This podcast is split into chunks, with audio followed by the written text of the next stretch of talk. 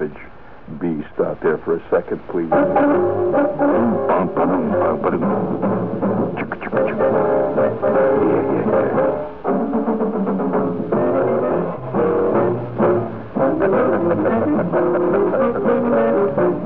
We're just doing. Oh, thank you, thank you, Herb. We're just doing that to calm you down. It's, uh, the savage, the savage breast gets even more savage at this time. You know, I, I, uh, know, it's getting to, it's getting to be that time. And you know, it is. Let's face it. Uh, if you haven't done your Christmas shopping by now, uh, yeah, there's going to be a moment of total panic. You know, that is really one of the most, one of the most frantic feelings. Yeah, because I think almost everybody, there's hardly anybody in the world, at least uh, you know, people I know, who are not dyed in the wool procrastinators. That's just just the way it is. Now, it doesn't make any difference how much you, you always say to yourself, next year it's going to be different. yeah, it is different. You wait even longer. Uh, yeah, you know, I've, nev- I've never, uh, I, I constantly have arguments with people about that. That I, in my lifetime, I have never seen anybody actually change. The people remain always, usually, well, I shouldn't say usually. I say people remain what they are. So if you're a goof off, you be a goof off the rest of your life. There ain't nothing you can do about it. And uh, you know, every every year guys make resolutions and all that stuff. Ah, come on. That uh, that the that the efficient, precise people will remain efficient, precise people to the last day of their life. Oh, they'll have everything all under control. I mean, they will they refuse to die of a heart attack until they've got everything. You know, all the taxes are paid. They got their drawers straightened up, and you know, a whole bit. Well, I just uh, it's just a fact of, of life. And here it is. It's uh, you know, it's almost Christmas, and uh, already Panicsville is setting in. And you can tell the people there's a there's a there's a hunted look when you go into stores about a week or two or so before Christmas. You can tell the guys that are on top of it. You know, the the people that yeah, they- they're just there. They pick up a few extra things. They they've started their shopping back in August. You know what the hell? But then there's the others the the, the, the rat-faced looking people with the with the furtive look. They're running around like they're out of their mind, you know, trying to figure out something to get for you know for somebody. And uh, it's uh, it's always that way. But uh, what this does to me this time of year, I really get nervous. I really really do. Uh, because I I once was involved in something that uh, I think I'm going to have to answer for. When you- get before the great bar of justice, the things you're going to have to answer for. Uh, I, don't, I don't have to talk about this. In fact, I don't think I've mentioned it more than uh, a couple of times since it happened. But you, maybe you don't know who you're listening to. I bet you don't know who you're even working with, Herb. You, Jerry. Well, you two people are privileged to work in the presence of one of the great radio Santa Clauses of all time. That's right. Yes, sir. Among Santas, I am a legend. And when great radio Santa Clauses get together, uh, you know, it's just like, uh, you know, it's like uh, Ted Williams. When hitters get together, who do they talk about? They don't talk about Phil Linz. Nope. They don't talk about uh, Al Weis, late of the Mets. Who do they talk about? Right. The name Williams always comes up. Well, when great radio Santas get together, I don't like to brag, but uh, by George, Now I'll tell you, I'll tell you uh, how it happened. It's kind of embarrassing how you get to. You're curious how you get to be a radio Santa? Well, I'll tell you how it happened. I'm, uh, I'm a kid. Uh, uh, uh, that's what makes it legendary. You always think of Santa Claus as something you know that that uh, little codgers do. Well, my debut, and in fact, uh, my uh, the, the, well, uh, my big splash as a radio Santa was made. Are you ready for this? At the age of 16. That's what made it legendary. I mean, you know, a lot of after all, why is Mozart legendary? Because he wrote a sonata at five. I mean, I was going to write a big thing about a guy writing a sonata at 44, but when he writes one at five, you know, people talk a little bit behind their back, you know, but uh, they talk. Look at that little son of a gun, you know. Look at him sitting over there. Hmm. Boy, if he was my kid, you know, that kind of thing. little guy sitting there writing, knocking off sonatas and piano concerti. well, my old man was so embarrassed. It's very funny. I'm 16, see, and uh, I had uh, I had been uh, doing stuff on the local radio station in the south side of Chicago there, see, and uh, how it came about was uh, none of your business, but I did. I was doing stuff, and one day, it's about uh, roughly two weeks fact, it was exactly two weeks before Christmas. The call came three weeks before Christmas, but uh, the uh, show started two weeks before Christmas. That's the whole point of it. See, I get this uh, come home from school one day, and my mother says uh, there was a call for you, and I said, "A call for me? Who? Did uh, you know did Eileen call?" She says, "No, it was not. It was some man." And uh, here's the number. So I took a look at the number, and it turns out, you know, I recognized the number. It was the home phone number of the program director, this very official male, you know, tough, tough program director of this radio station. And I looked upon him as sort of a godlike individual because he programmed, he, he was in charge of everything on the radio station. That's a, that's a, believe me, that's a, that's a person to be reckoned with. And he had this big office with cork walls that, that, that impressed me very much. In fact, everybody uh, still impresses me today. Anybody that's got cork walls in his office, you know, it's kind of a, it kind of has a Proustian quality to it. You know, you know about Proust? You don't know about him, huh? Well, he sat around in a cork-lined room and wrote his memoirs. It's ever since that time, guys who have had, you know, great mental powers have surrounded themselves with cork rooms kind you know, kind of figured it might rub off. Maybe it was the cork that made my Proust write the way he did. So, uh, nevertheless, uh, he had this cork-lined room, and I hardly ever talked to him. He didn't talk to anybody like me, and I just come in and do this high school show once a week. I would come on and do the sports or something. So I got a call from him. So I, I you know, I go to the phone and I said, uh, just a minute. I said, would you be quiet out there in the kitchen for a minute. My mother was yelling. My kid brother I says, uh, you know, this is an important phone call. And she says, all right. So I picked up the phone. I dialed the number. And on came this program director. And he had been, in his salad days, a very famous radio announcer. Now he's working in the management. See, I didn't know that at the time, but I just knew he had this deep voice. And he says, yes. I said, uh, Mr. Weller, uh, uh, this is me.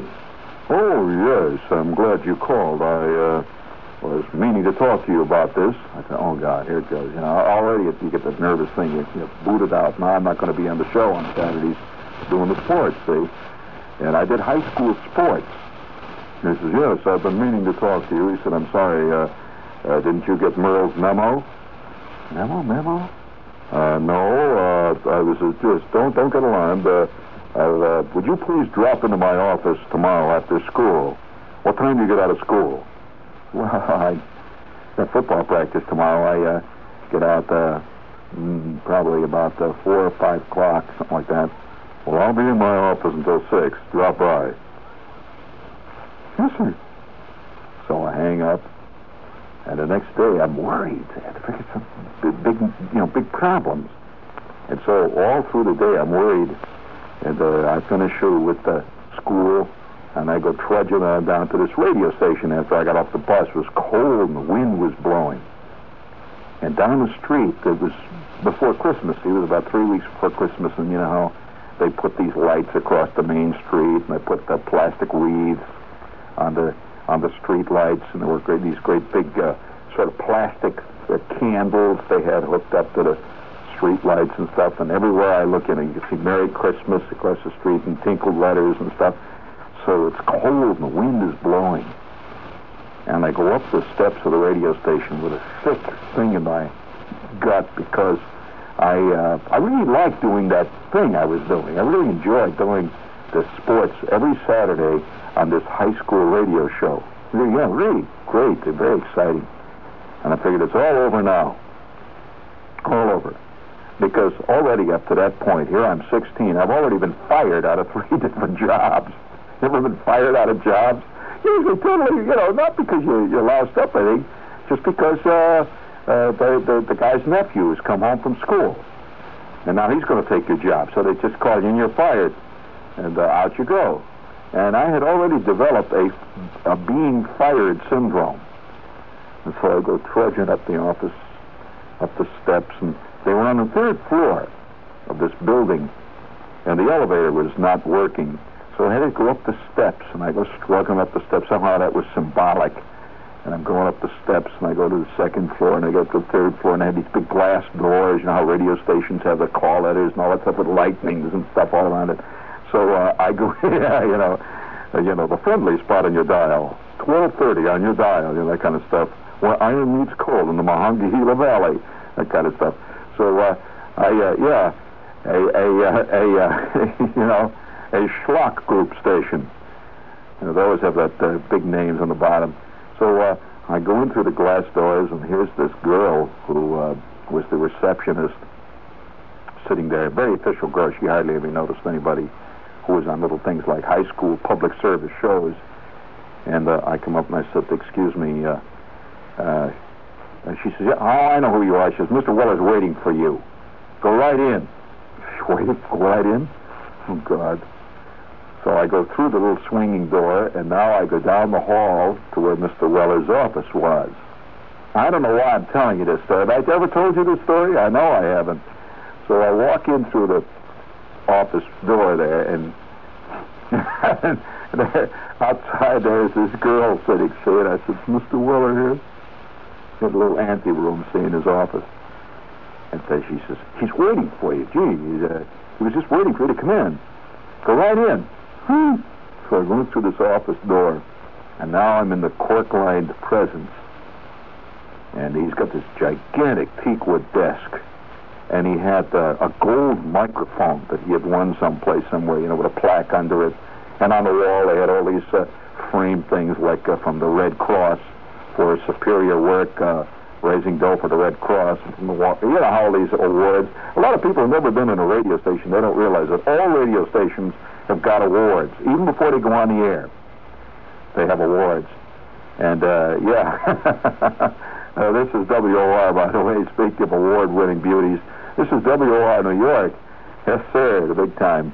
Okay, now listen, uh, in answer to a lot of uh, letters that have arrived here uh, asking about it, I don't know I don't know quite what to say, but uh, I'll, just lay it out for what it's worth. I do have a new LP out, and a lot of people have written me, and, and one guy in particular said that he heard about it and he wanted to know all the story. So here is the story. It's a new LP.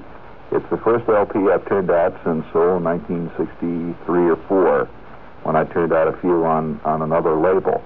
And this is called the Declassified Jean Shepherd, uh, and it's uh, subtitled uh, "The Public Has a Right to Know," and by God they do, absolutely. And it's in stereo.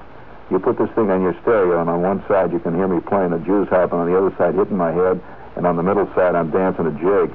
So that's the declassified Jean Shepherd, and it is on Mercury. You can get it in any record shop.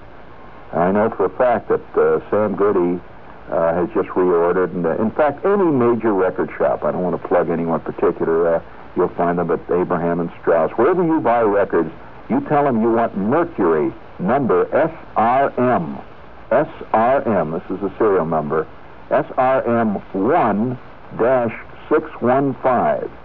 The declassified Jean Shepherd. The public has a right to know. We'd like to uh, point out to you that the WOR Christmas Fund is still swinging. And if you'd like to contribute to this fund, which is one of the oldest charities in New York City and uh, one of the most respected, send your check or money order, whatever you'd care to send, to WOR Children's Christmas Fund. And the address is Box 710, which is cleverly our frequency. Box 710, Times Square Station, New York.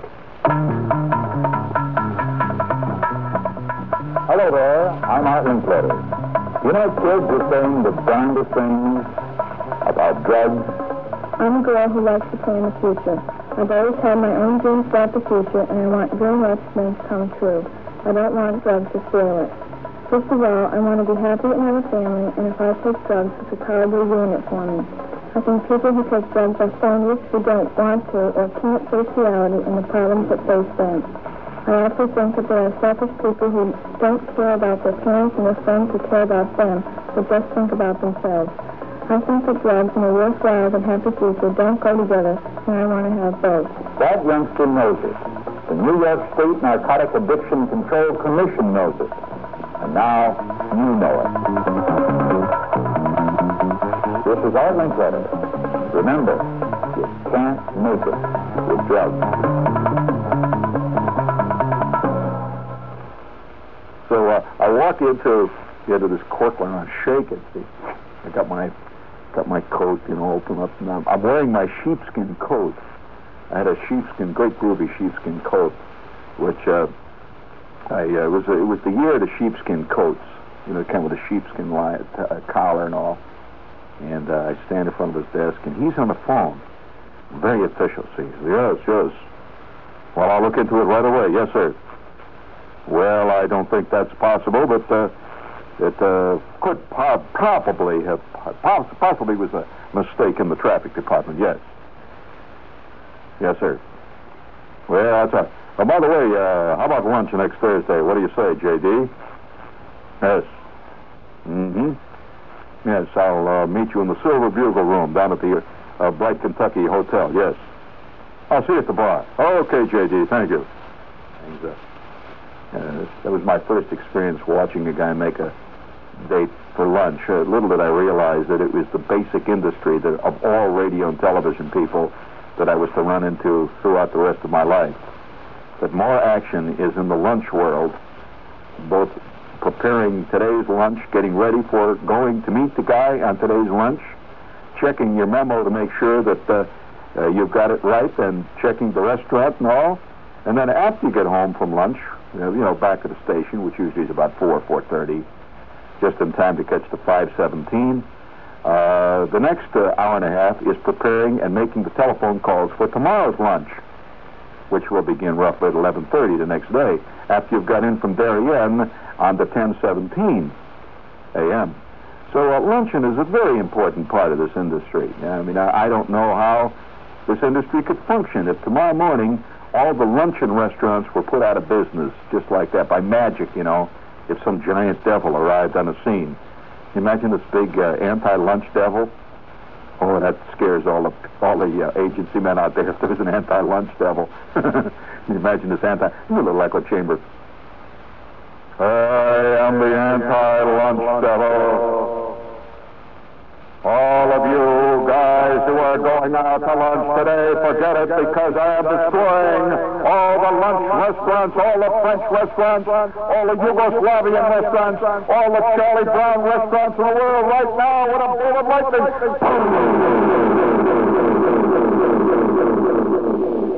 What a scene. I mean, uh, I mean, if the anti-lunch devil arrived, forget it. I mean, more guys would, uh, I don't know what they do. I think radio and TV would slowly expire. But very little business would transpire, I can tell you that. And uh, how'd you like my devil? He real good, wasn't he? He was real good, yeah. I I, uh, I don't mind a, a, really good, efficient devil. It's, it's, it's when you run into inept devils, that's when you got problems. I know a couple of those, you know, guys that try to be evil, but they don't quite make it, you know. but uh, nevertheless, uh, Here I am. I'm standing in front of uh, Mr. Weller's desk, and he's on the phone. He hangs up and he says, uh, "Yes, yes, yes."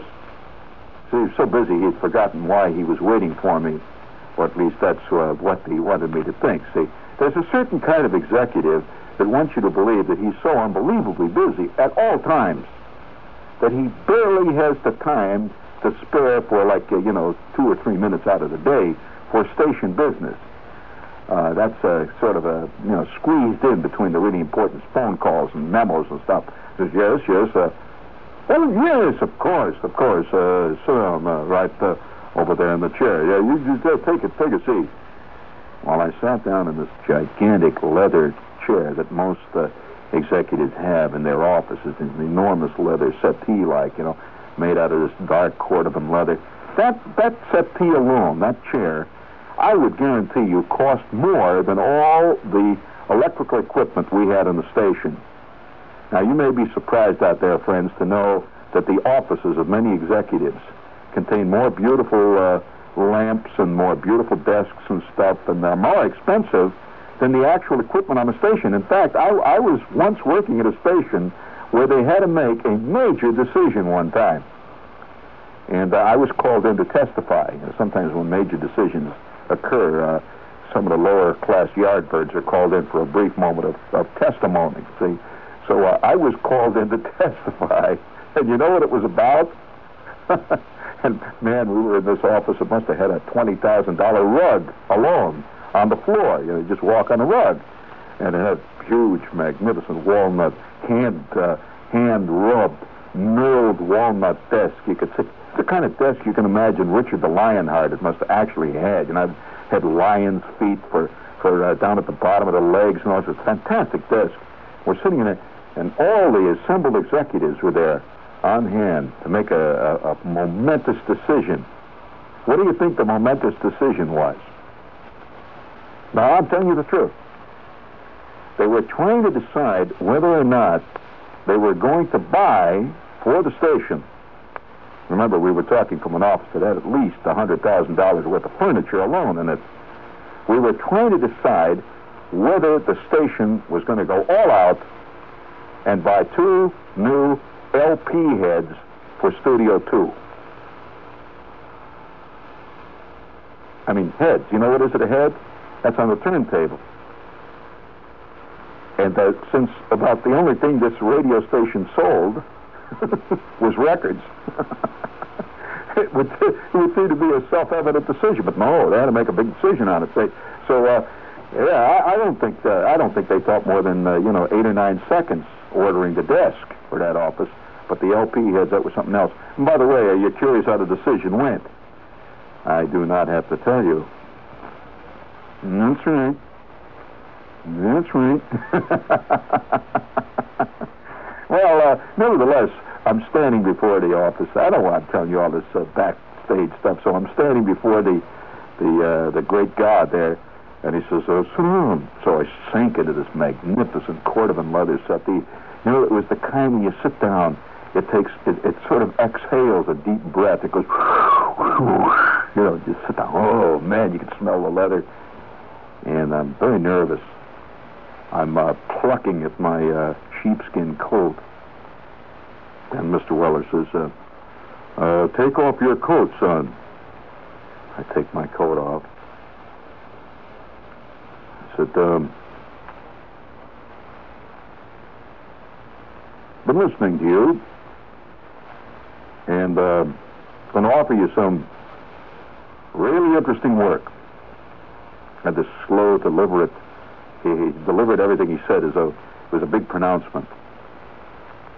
You know, one of the most important uh, programs we have on uh, the station here at this time of the year, and I trust that you listen to our station and have listened to it uh, steadily for some time.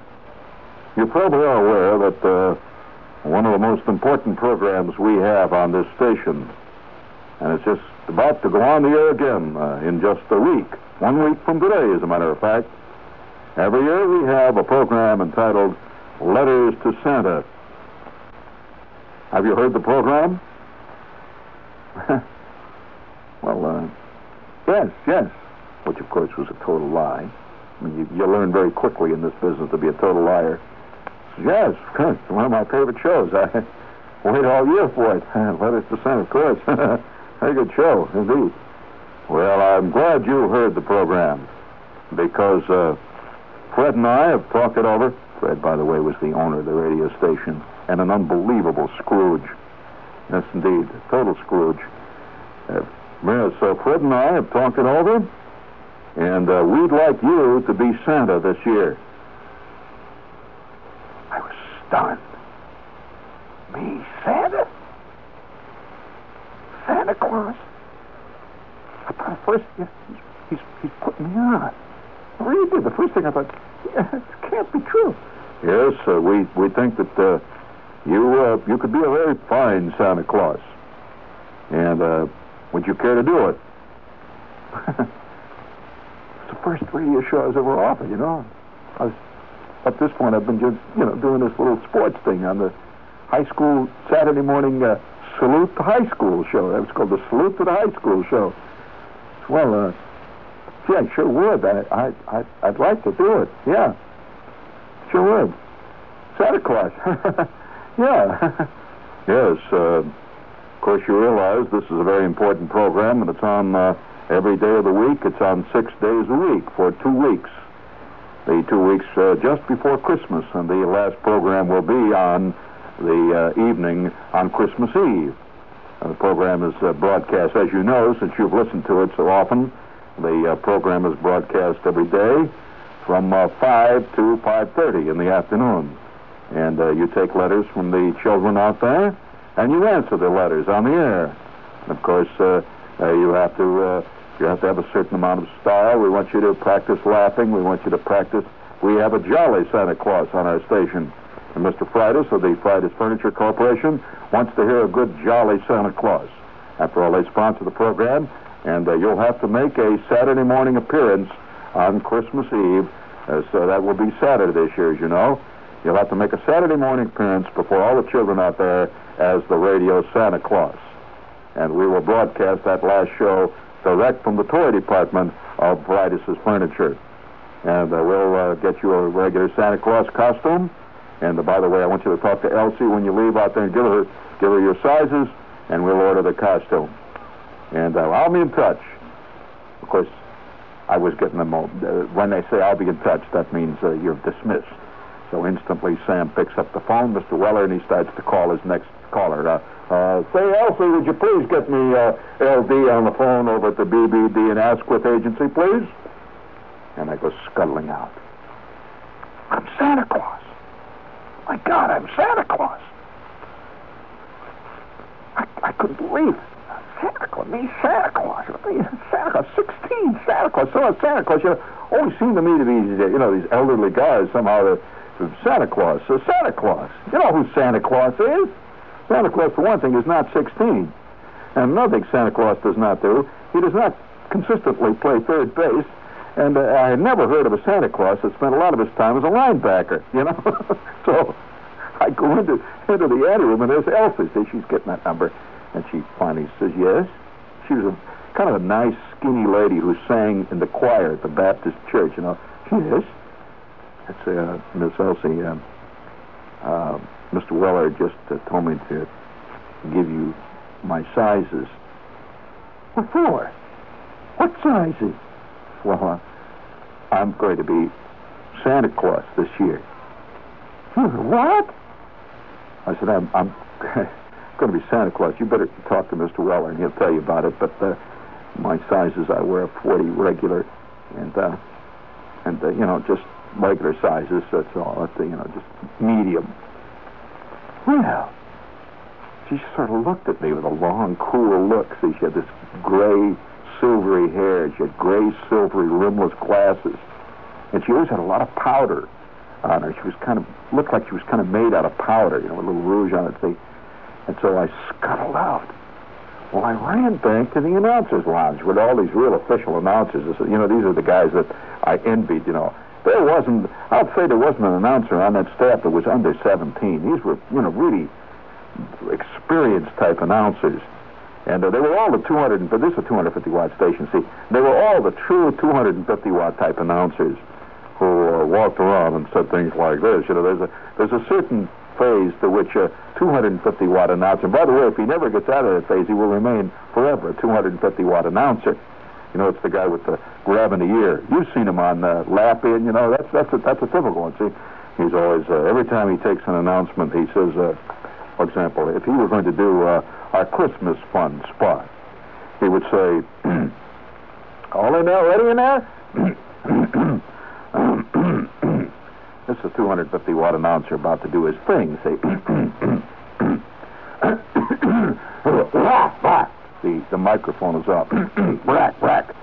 and uh, he waits. And then the engineer throws the microphone down. He says, uh, "Say, friends, you'll know that a little bright-eyed child is also opening his gifts, and in your heart, you'll know that you were really a Santa Claus."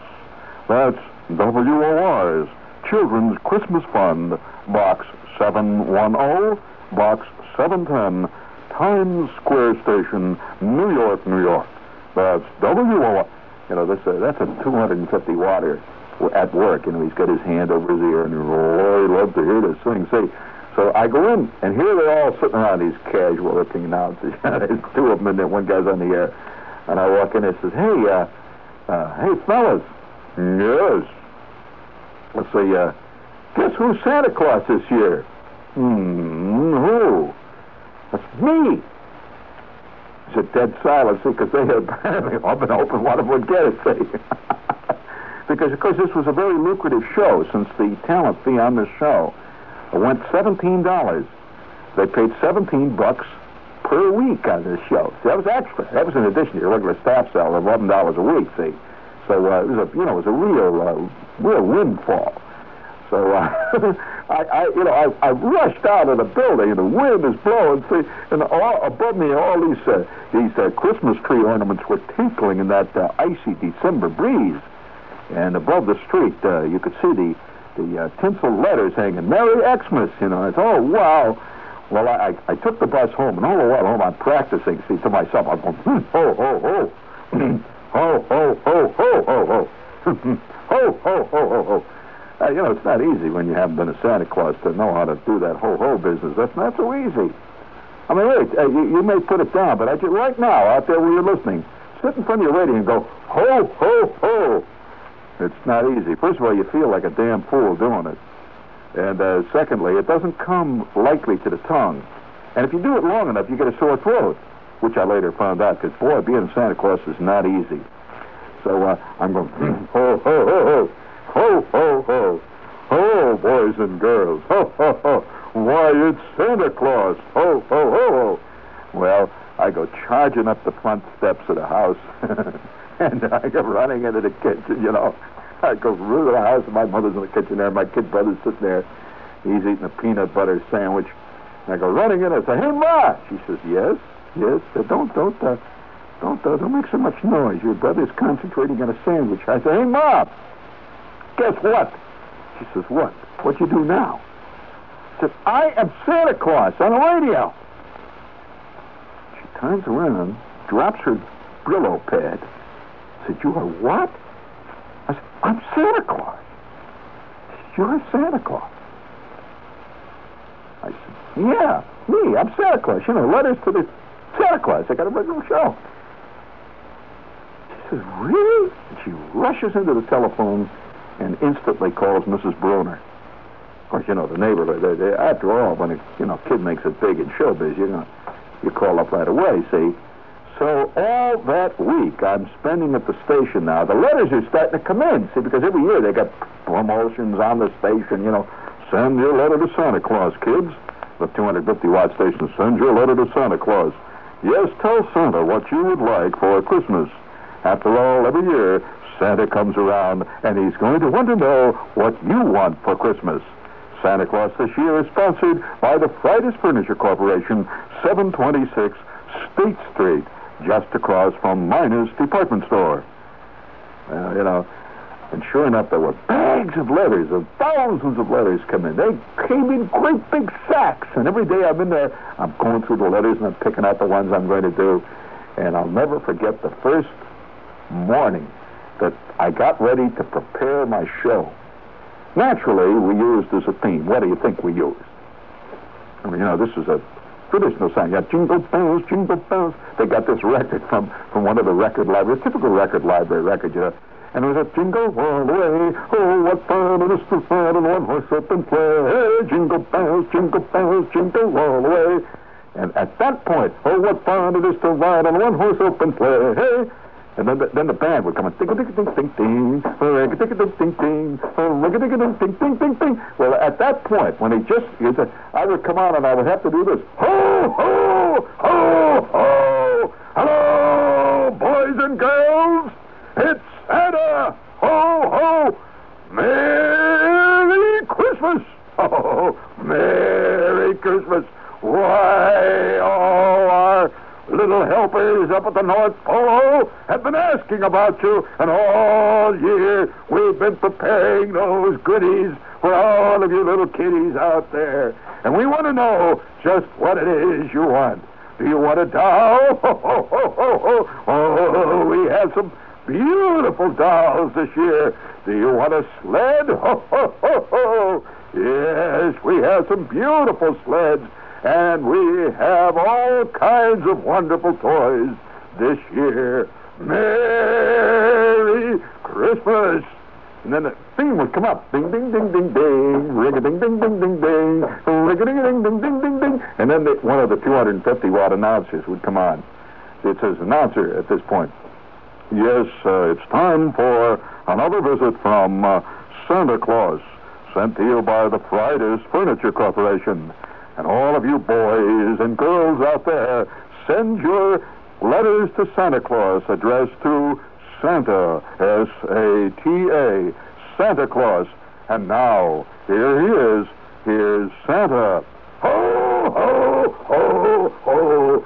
Thank you, thank you. Ho, ho, ho. Well, we have a letter here.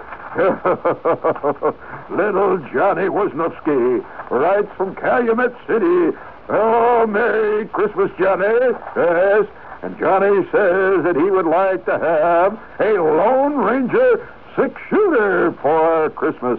Well, we'll see what we can do about that, Johnny. Ho, ho, ho, ho, ho, ho. Yes, Merry Christmas, Johnny. Ho, ho, ho. And now we have a letter from a little girl out there.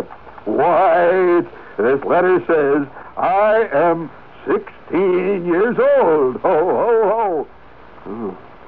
Here's some chick, you know, that I've been eyeing for weeks at school, and here I've got a, her letter to Santa Claus.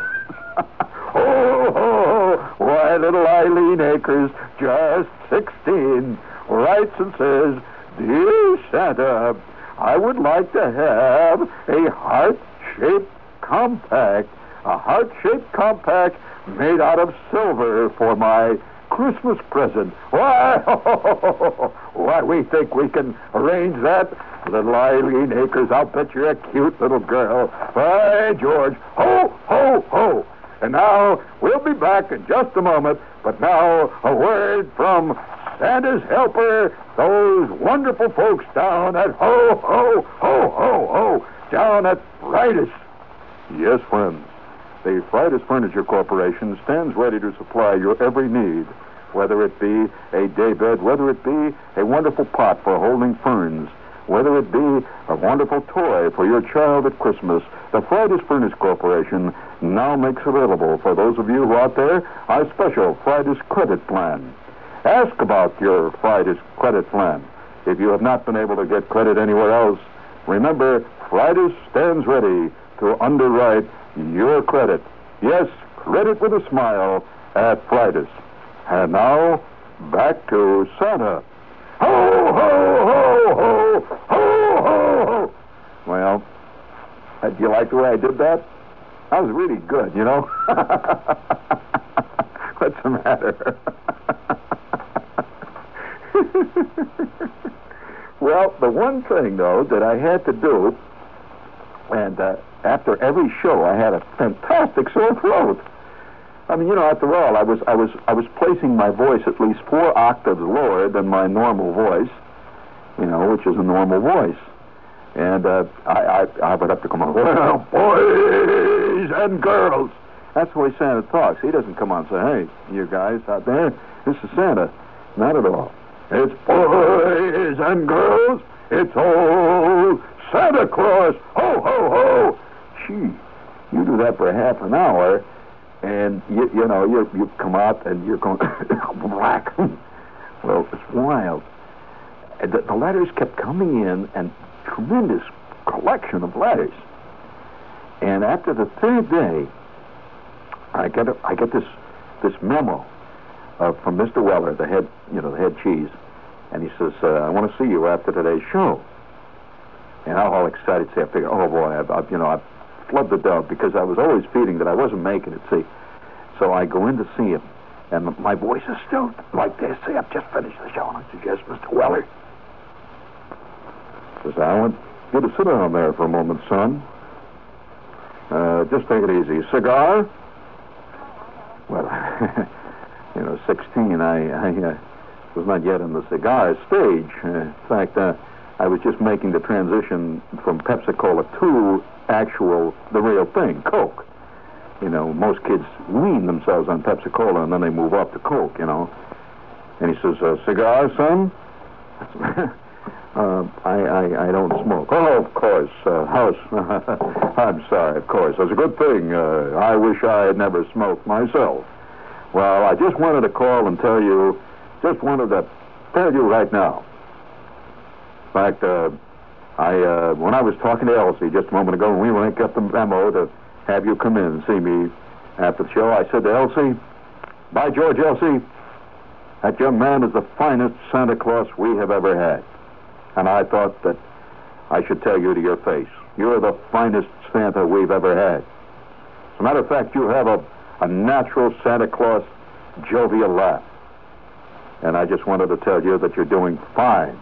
And Mr. Fridas is very pleased. Well, I walked out of that office, you know, I'm walking on air. The greatest Santa Claus that ever worked at this radio station. Until the next time, the next day when I came on the air, I came on the air with increased, I mean, total confidence. You know, ho, ho, and I began to add little things, you know, like, ho, ho, ho, boys and girls, that reminds me of one time when we were up at Santa's workshop, you know. I have this workshop up in the North Pole, and all of you boys and girls wonder why I have my workshop up at the North Pole. Well, I'll tell you why. It's because up at the North Pole, you know, boys and girls, we get away from all the all the memos. We don't have all those problems that all of you folks have living down here. We don't even have telephones, and we can work hard all year long preparing all those wonderful toys. Yes, I was talking to Mr. Fridas. Ho, ho, ho, ho, the other day, and he said to me, I'm glad that we're able to stand behind you, Santa. Well, that Saturday of Christmas, I appeared in the toy department wearing pillows all over the place, you know, and I had this great big red suit. And, uh, and they, they gave me a PA system. And the actual working Santa Claus there, uh, he discreetly stayed away, the real Santa Claus. And they opened up the curtain, and there was the radio Santa Claus. And there were thousands of kids out there. I looked out all over the kids, and I said to the PA system, ho, ho, ho, ho. My beard is waggling up and down. Ho, ho, boys and girls. And down in the third row, I could see Irene Akers, the chick that I was trying to make the scene with. She had no idea it was me. I had been sworn to secrecy to tell nobody at school I was Santa Claus. And as far as I know, to this day, they don't even suspect. Ho, ho, ho, ho, ho, ho. This is, uh, this is WOR New York. Now it comes with the news with John Scott.